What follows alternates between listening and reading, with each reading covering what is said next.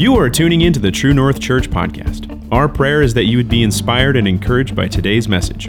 For more information about True North Church, please visit us online at truenorthak.org. You ever been having a conversation with someone, and when you're looking at them, you can see that what you're talking about is like right over their heads? How many know wives in the room? How many know what I'm talking about? When you're having a conversation with your husband and you're talking about, I don't know, and he's like, yeah. And you know he's not connecting. He's watching the game right behind you. And so here's a conversation as we jump into the message today. Jesus is having a conversation with the disciples. It's close to where he's going to be crucified. He spent 3 years ministering and showing them how to do this, how to run this race of faith. And then he's about to hand the baton to the disciples.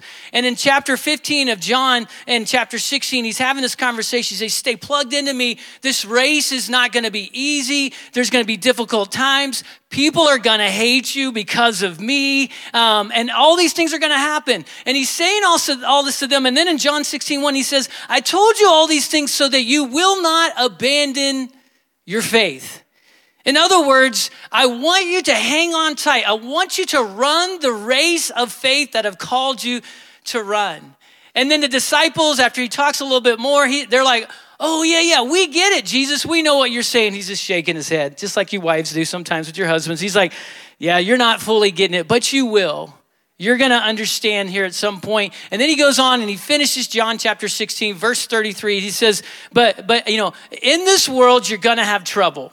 But be of good cheer because I have overcome the world. How many are thankful Jesus has already won the battle? We were talking about that this morning. He's overcome the world. But listen, you and I, we are called to run this race of faith. So we just came out of a series and now we're into a series. We're calling it Taking Another Lap. And as we're looking at this new series, how do we run this life of faith effectively? How do we run this life of faith with purpose? How do you every day go back to your job or go to your homes or go to your barracks or whatever season of life you're in? How do you continue to run the race that God's called you to run in an effective way amidst challenges? When you get discouraged or when you get distracted or when you get disgruntled with people that you just don't like, how do you keep running the race that God has called you to run? We said this last week. In fact, this is our theme verse for the series. It's found in 2 Timothy. You can follow along there on your notes. It'll be up there on the screen for you as well. And it's Timothy, Paul talking to Timothy, his protege, right? Just like Jesus handing it off the baton to the disciples. And he says this in 2 Timothy 2. He says, endure hardship. Say endure. You ever had to endure something before? You ever had to sit through something like, oh my gosh, this is painful. I was watching my football team yesterday and they I'm getting distracted already. But some things we in life, we have to endure. And he's saying to his protege, Timothy, here's Paul talk. He says, endure hardship with us like a good soldier of Christ Jesus. No one serving as a soldier gets involved in civilian affairs. He wants to please his commanding officer. Similarly, if anyone competes as an athlete, he does not receive the victor's crown unless he competes according to the rules. And then the hardworking farmer should be the first to receive a share of the crops. Reflect on what I'm saying. Understand what I mean by these metaphors. In fact, in this passage of scripture, he shares with us 3 metaphors of what our life is should be compared to. And last week we talked about how to be a good soldier, how to live your life and not get wrapped up in all the temporary, in all the civilian affairs, right? How to fight the good fight. How many know there's a lot of fights we can get into? We can get into fights anywhere, online, at home, at work. But he says, I want you to fight the good fight. And then he says another metaphor. He uses that of an athlete. And not just any athlete, but a competitive athlete. And then he says farmer. And what he's saying there, that word endure, it means to have a long mind. In other words, have a mind that is longer than the battle.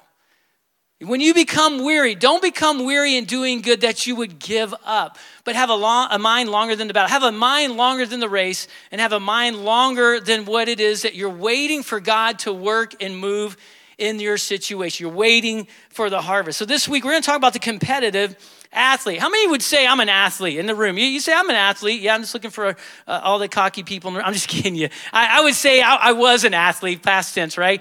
Too many broken things now. But an athlete, he said, this is actually the second most used metaphor in the Bible. It's a pretty powerful metaphor because many of us, even if we're not athletes, we understand what it means. And Paul, he in another place, he talks about our life of faith. He compares it to a race. How many of you know every one of us, we're in a race? He's called us to run a race that we're called to win. It's not a sprint, amen? It's a marathon. It's something we continue to run on a daily basis. And here's Paul. He's wanting us not to get off track. And honestly, for us as a church, as a pastoral staff, our goal for you would be to help you run the race God has called you to run, to not get off track or get distracted, to go and receive the prize. And in 1 Corinthians 9, this is what Paul says. He says, don't you know that those who run in the stadium, they all run, but one receives the prize. So run in such a way that you may win. Again, how many of you know there's a difference in a competitive athlete and a casual athlete? You know what I'm talking about? You ever played with casual athletes and you're like, how many would say you're competitive in the room? I've been accused of being competitive. I can literally make anything a competition. It's like, what? You put 6 Twinkies in your mouth? Give me that. I can put 7. In fact, middle school years, 7 was my record. 7 zingers. Anybody know what zingers are, right? It didn't matter what it was. There was one time my wife and I were newly married. We were living next door to my parents. And I said, let's race back over to our house. She's like, no, I'm not going to. So I'm like, all right, one arm behind my back. She's like, no. All right, 2 arms behind my back. No. All right, no arms, 1 leg. Let's go. And she's like, all right, let's go. I raced her. And guess what? I won because she was laughing so hard because of how stupid I looked running across the yard there. I can literally make anything a competition. And so there's a difference in someone who's competitive and someone who's casual. And today we're talking about taking it seriously, our life of faith. I remember watching my son Bryce run races in high school, and I would a lot of times go to wherever they're running, and the course might be in the woods and stuff, but there was this one guy named Will. And Will, he was not serious with his race. He would start off running, but then he would literally go find a bench or something and sit down during the race and wave to the rest of the runners. Hey guys, he was not serious. How many of you know that we're not called to sit on the park bench of life when it comes to our faith? We're not called to sit on the sidelines. And so he's talking about a competitive athlete, right? And so there's a difference between the two. Let me ask you a question. How competitive are you in your life of faith? How competitive are you? How serious are you about being all that God has called you to be? See, when we look at Hebrews chapter 11, and we just finished a Daring Faith series, that's Hebrews chapter 11. You know, without faith, it's impossible to please God. You know, faith is the substance of things hoped for, the evidence of things unseen. Daring Faith, chapter 11, it's the hall of faith. Now we're talking about Hebrews chapter 12. This is people of faithfulness. And I love Hebrews chapter 11. We're going to take our points today from Hebrews 12, but I can't go there until I give you a couple thoughts from Hebrews 11, because none of those were taking it easy in Hebrews chapter 11. We call it, again, oftentimes the hall of faith. And here it is. The writer says this in Hebrews 11:32. It's not going to be on your screen. I'm just going to read it for you. But he says, how much more do I need to say? And he starts talking about these men and women of faith. And he's talking about ones who, look, they overthrew kingdoms. They shut the mouths of lions. They quenched the flames. They saw people raised from the dead. What have you done, guys? He's like telling them, listen, they did some incredible things. But others, though, they were tortured. They were imprisoned. They were ridiculed. They were stoned to death. They were sawn in two. But it goes on and it says, refusing to quit their race because they were running for something greater. They were running for something beyond that life. And then it ends in chapter 11. It says this in verse 38. It says, they were too good for this world. Imagine God saying that about your life, that this man or this woman of faith, they were too good for this world. They lived their life to the fullest. All these people earned a good reputation because of their faith, yet none of them received all that God had promised. For God had something better. Say better. God had something better in mind for them. How many of you know that the race that God has called us to run, it's better than the race that we can run ourselves? Amen. God has something better for each and every one of us that will last, that it's worth running. So today I want to give you four reminders as we're running this race to help us to kind of hang in there, to not quit. And yeah, in fact, anybody ever felt like you wanted to quit something? Like I can't go on. I can't go any further. And here's again, the writer is reminding us, here's some things we need to remember when we're running the race that God's called us to run. And number one is this, there in your notes, never lose sight of where you're headed. Never lose sight of where you're headed. Hebrews chapter 12, we're going to read from the Message version. We don't often preach from this version, but it reads really well, and I love it. And it says this, do you see what this means? All these pioneers who blazed the way, all these veterans cheering us on. Isn't it kind of cool that we're today, as we celebrated Veterans Day yesterday, it's right there in the verses. All these veterans are cheering us on. It means we better get on with it. We got to strip down. We got to start running and never quit. No extra spiritual fat. Look at your neighbor and say, don't say that. No extra spiritual fat. No parasitic sins. Keep your eyes on Jesus. Another area, he says, keep your eyes on Jesus, who is the author and the finisher or perfecter of your faith.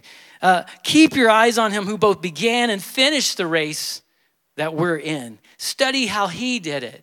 And then he goes on, he says, because he never lost sight of where he's headed. That exhilarating finish in and with God. He could put up with anything along the way. The cross, the shame, whatever. It didn't matter, whatever obstacle he would face, because he had his mind focused on the end goal and on the prize. What's the payoff of following Jesus in this life?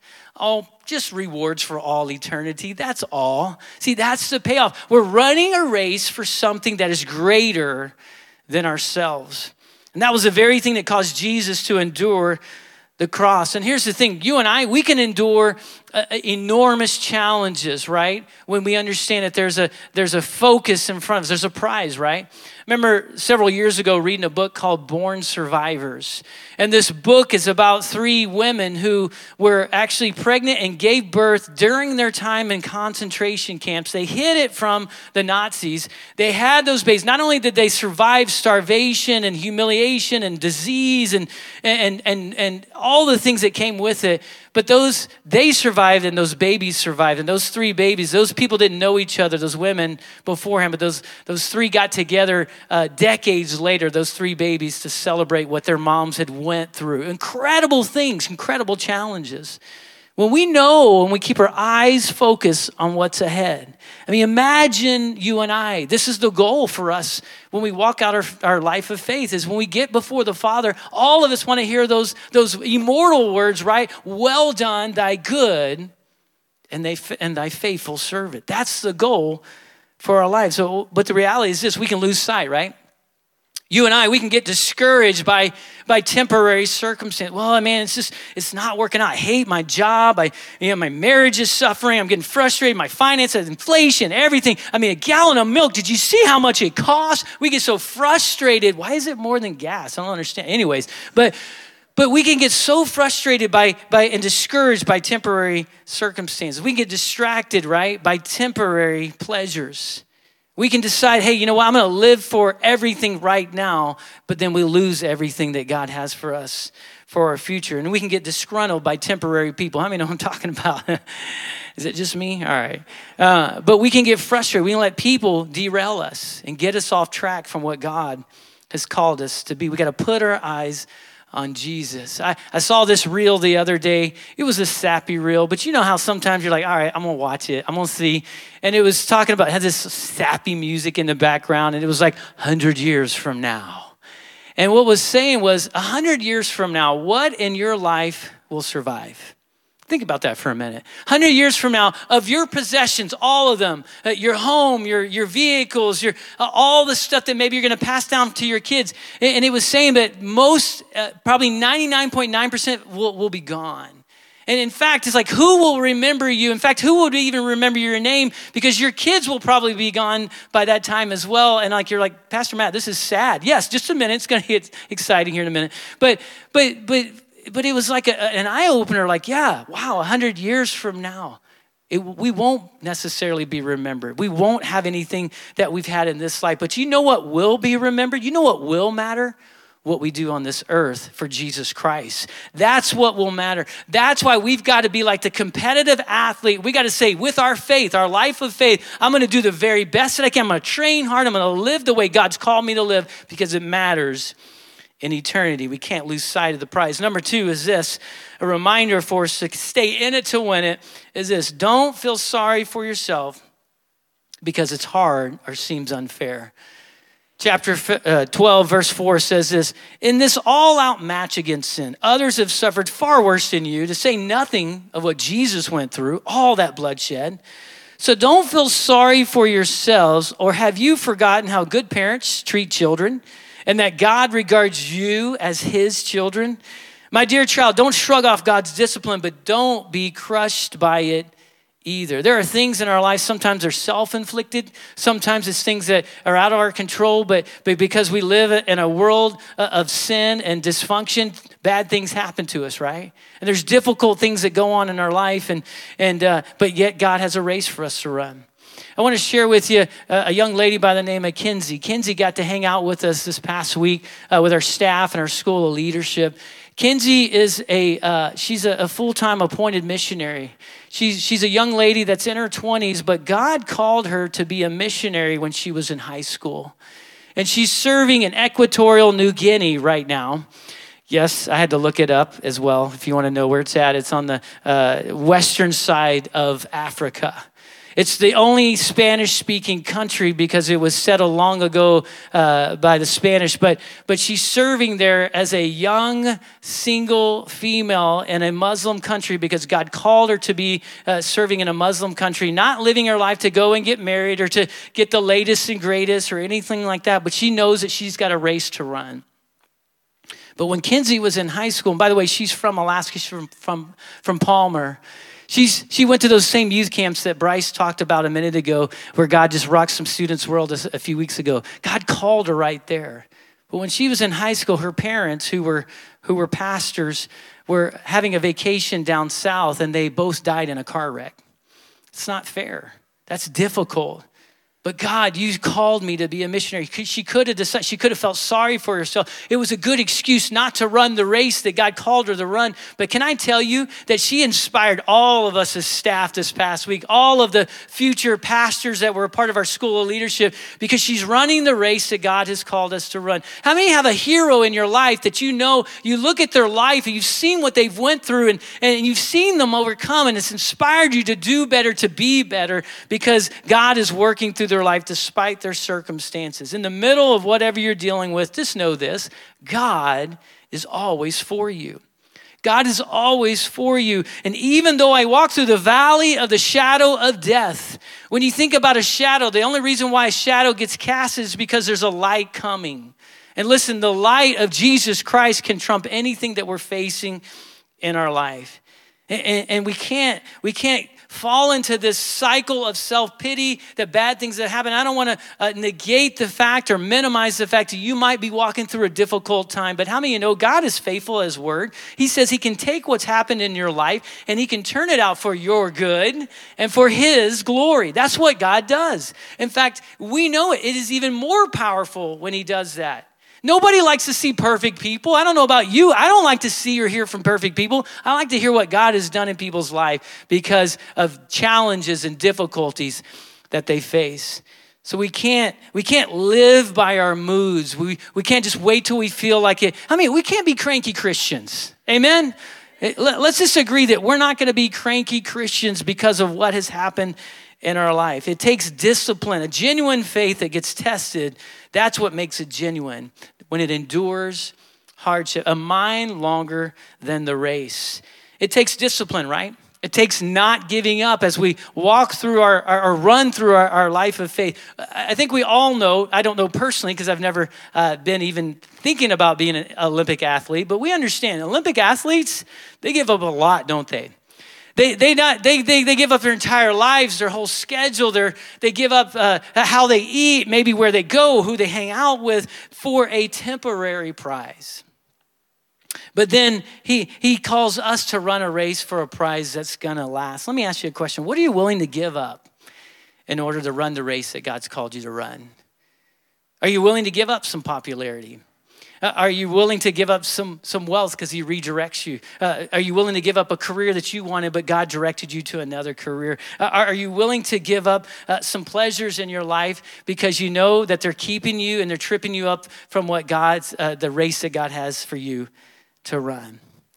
See, any of you understand this, that anytime we try to make changes in our life, whether it's a diet or whether it's exercising or maybe going back to school to get a higher degree, it takes a discipline, right? And the pain of regret is always greater than the pain of discipline. Let me say that again. The pain of regret is always greater than the pain of discipline. Maybe for you, some of you in this room today, maybe there's some regrets in your life that you didn't do this when you were younger. You should have done that, or you should not have done something else or whatever. And how many would say today that how your life would have been better if you'd have just been a little more disciplined in this area? Now, here's the thing. You can't change what's happened, but you can decide what's next. You can decide to start now with what God's calling you to do.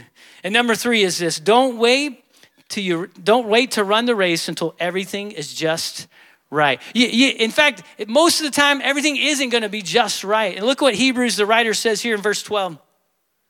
He says, "Don't just sit around on your hands. No more dragging your feet. Clear the path for long distance runners so no one will trip and fall, so no one will step in a hole and sprain an ankle. Help each other out." Help a brother out. We used to this homeless ministry when I was in Texas, and it was called Hobo. I know, that's terrible. Help our brothers out. That's what it was called. I don't know why. But I do know why. That's what we did. We loved acronyms back then. But we need to help each other out. He goes on and he says, run for it. Work at getting along with each other and with God. Otherwise, you'll never get so much as a glimpse of God. Make sure that no one gets left out of God's generosity. Now, I want to make an important distinction. This race is an assignment. It's not a competition. I know in some races we can look at the person next to us or across from us, and we're thinking that's our opponent, that's our enemy. But this race that we're talking about running for God, it's an assignment. It's not a race or a competition against the other runners. This is so important because we're supposed to help our fellow runners. We're supposed to spur them on and encourage them with our example and with our words and support them. See, God has a specific assignment, a specific race for you to run. And guess what? He has uniquely gifted you to run that race. He specifically called you to do that. See, your race, here's the reality. It's a lifelong race. It's a lifelong assignment. You're not going to finish the race this side of heaven. There's no such thing as retired faith runners. We're continuing to run this race for as long as we are on this earth. But while we're doing that, we have to hold tight to kingdom vision. Look at your neighbor and say, it's not about you.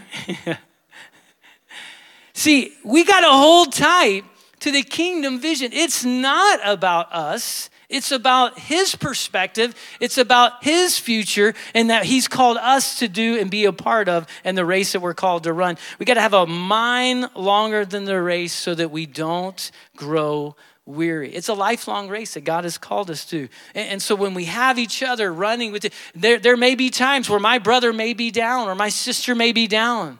And there may be times where I'm up and I can help them, and then vice versa, so that we can encourage one another because it's not a competition. See, too often we look at each other and we look at what other people have and what they're, if everything was so perfect in my life like it is in theirs, yeah, sure, I could do a lot. I could serve God better. I could do those things. But see, God's called each and every one of us to run our own race. So we can't compare. It's about the kingdom. It's not about us. It's not about perfection, but it's about a continual pursuit of what God has called us to. See, I love Pastor Mark. He says this often. He said in the first gathering, he says, motion brings clarity. So you can't just wait till everything is perfect in your life. When you take a step, in fact, I said this many times to married couples, if you can act yourself into a feeling rather than feel yourself into an action. If I wait to have the feeling of working out, how many of you know that feeling may never come?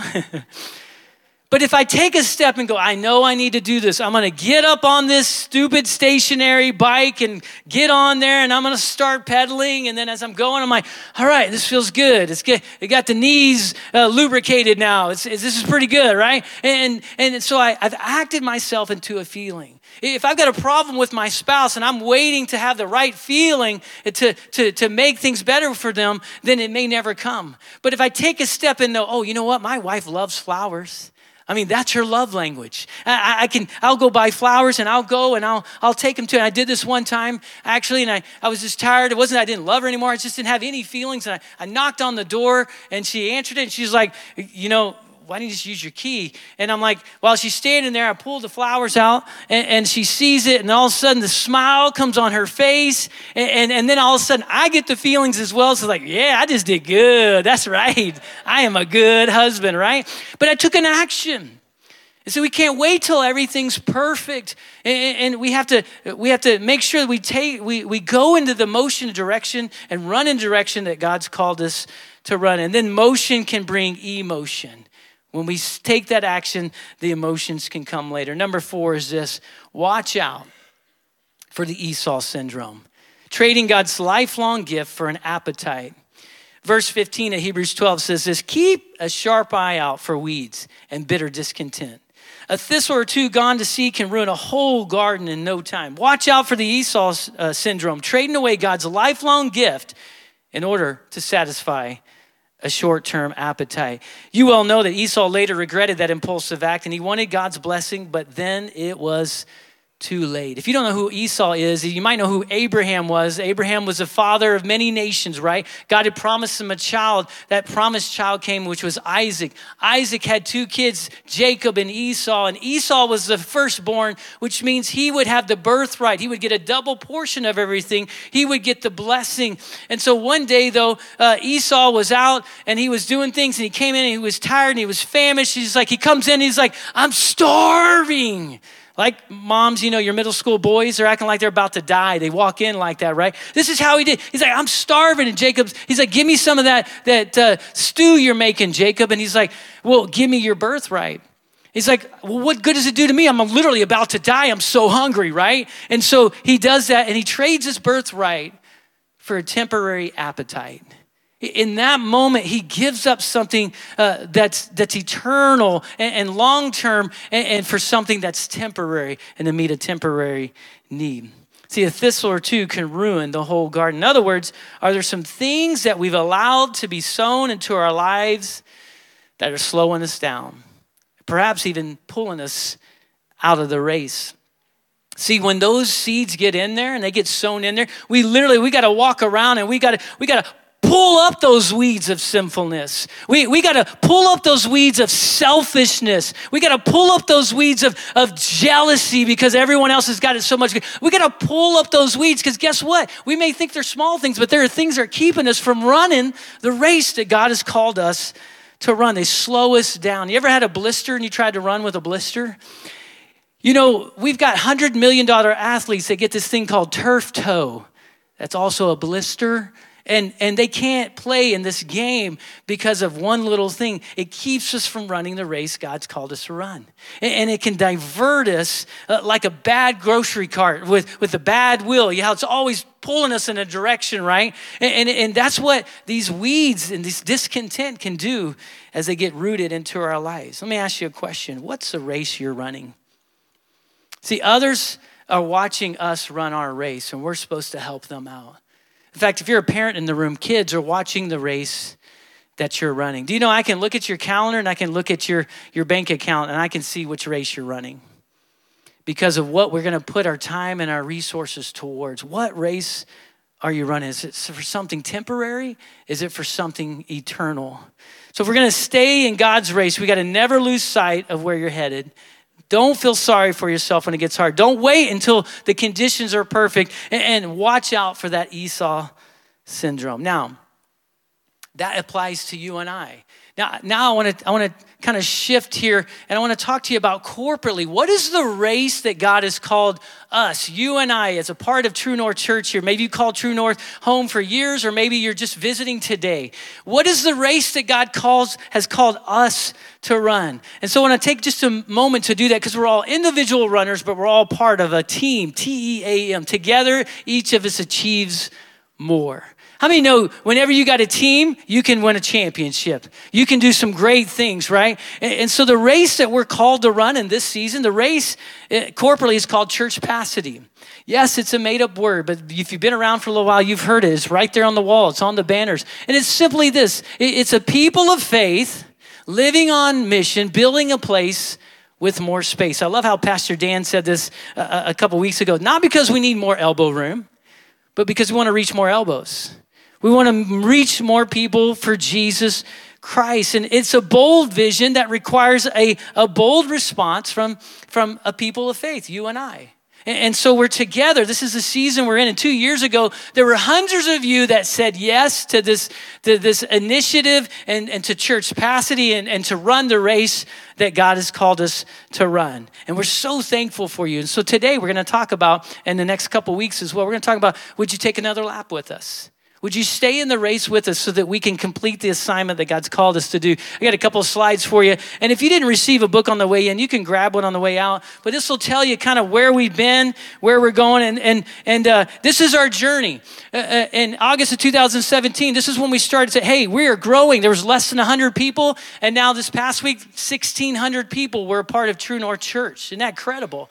And just a short amount of time. And so what we did first is, just so you guys know, the parking lot fills up before the sanctuary. So that was a challenge. So we spent resources towards that. And there were a couple other things as we went along to try to maximize our capacity to reach a city. And so we did that. And so this is part of our journey. And then our master plan is we're going to build there's a building A and a building B and a building C and over there at College Road. And how many have been over to College Road? You've seen there, you've been in that venue before, you saw the mill. Okay, so quite a few of you, many of you have not though. Building A is where we're currently worshiping this morning. There's a service going on right now, Pastor Mark's preaching at.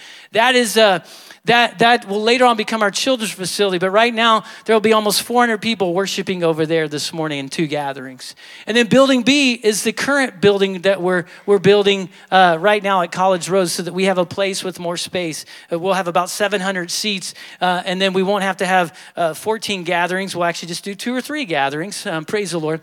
But we love that. We love that we're having this space issue, because we know that God's going to allow us to reach more people. And then phase 3 later on would be a school. So that is that's our master plan. And then you can look in the foyer here, and this is incredible. In fact, if you are standing in the foyer of the new building, this is facing it, right? And if you're standing in it, you can go to that next slide. You're looking out. What it'll be is it'll be facing UAF. It'll be facing the college and the minds and the minds of young people that we want to help mold and change for this generation. This is the foyer. I mean, that's a little bigger than that foyer out there.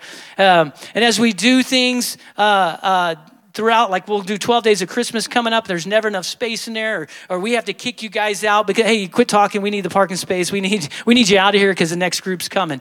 We won't have to do that. We can literally have things going there. You could still get coffee during the gathering because we won't hear it because it's right there making all that noise. And so that is where we've been. This is where we're going. And so here's the next thing is, how long is the race going to take? Now remember, it's an assignment. It's not a set distance or a set amount of time. It's an assignment. The assignment is to finish the place with more space. So that's how long it's going to take when we finish it. Now, we're going to keep running. Through 2017 till now, there were different challenges, but we can't wait till everything's perfect. Yes, there was COVID and shut the world down. Did you guys feel that one? And then yes, there's been inflation right now. There's been different challenges. We're going to keep running this race that God has called us as True North to run. And so we're asking you, would you take another lap with us? Some of you joined us already. Maybe you're new here. Would you take a lap with us? Help us to finish this place with more space. A couple more slides I want to show up for you, just so you kind of see where we're at financially and what we've done so far and what everything is going on here. So this is what our building over there, our land, and here, all the improvements, this is what it's worth. It's worth $18.5 million. God has been so good to us. You've been so faithful in your giving, and we've been able to expand to different things and help us to increase our capacity. And so that's where we're at. And then our current indebtedness, in other words, what we owe as a church, there you go, next slide there, is actually, it's a little less than 6.1 million, but that's our current liabilities we're paying on that. And so still our net value is pretty high. And then, so what is our future financing as we look at that? Well, here's what we're believing God for. A third of it, well, that's what's left, will be raised by you taking another lap with us. And then we'll borrow some because we don't want to stretch ourselves too much. How many know we want to be good stewards, but we also want to be able to complete the assignment. And so we'll borrow about a third of that. And then this building, as we launch, Lord willing, our school in January, our learning academy, it's going to start over at College Road, but then when we start the elementary school in the next year, 2 years, potentially 3 years, it will come over here and we'll launch our elementary after the preschool right over here. And this building will be bought by our school, and that will be part of the ability to finish this place with more space. And so that's where we're at. And then thirdly, as a church, we can't wait until the season is perfect. We're in this race. If you haven't noticed, the steel is already up. We're in this race, and we didn't foresee COVID. We didn't foresee the inflation and everything that's happened, but we're in the race. And a couple Wednesday nights ago, if you didn't join us, it was an incredible time. We had our first worship service underneath that new building, the steel structure. And we wrote scriptures and words from the Lord of the future that God has for us in this place with more space. And here's what we're asking you to do. We're asking you to join the team. We're asking you to join up. This is the race that God has called us to run as a church. And we're so excited. And we've been blessed to have you, many of you, a part of it already. But we're believing God that we're going to finish this assignment. Amen? You know, here's the good news. God's already provided all the money. It's just still in our pockets. He's already provided for it. He's done it. He will do it. He will continue to reach people through us, no matter what. And we know, listen, it's God. God is the one that's got to figure it all out. We're just giving you the opportunity. Aren't you thankful God lets us partner with him in what he's doing? And so that is where we're at. That's the race God's called us as a church. Now I want to bring it back to you and I again. Because we've been talking about enduring, having a mind longer and things like that, right? Maybe you're here today and you know, you're not running the race. You got distracted, discouraged, whatever. You felt like you've been on the sidelines. You felt like your life has had no purpose. And maybe even something earlier in your life, the appetite for sin caused you to get disqualified and you've been out of the race. I got great news for you today. John 10:10 says this, that the thief comes to steal, kill, and destroy, but I have come to give you life and life to the fullest. Amen? He says, get back in the race. He wants you in the race with him. Maybe it's for you the first time. Just get in the race. He has a race for you to run with purpose and for things he wants to do in and through you. Yes, we've all sinned and fallen short of the glory of God. And the wages of those sin is death, but the gift of God is eternal life in Christ Jesus.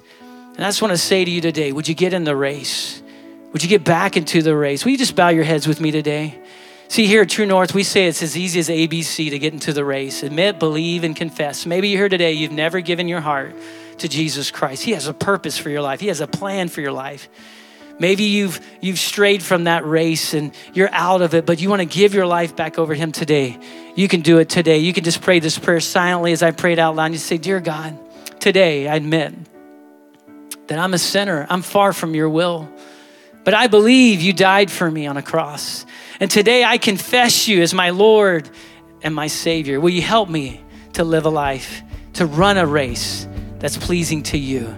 That means for all eternity. God, thank you for that. In Jesus' name, amen.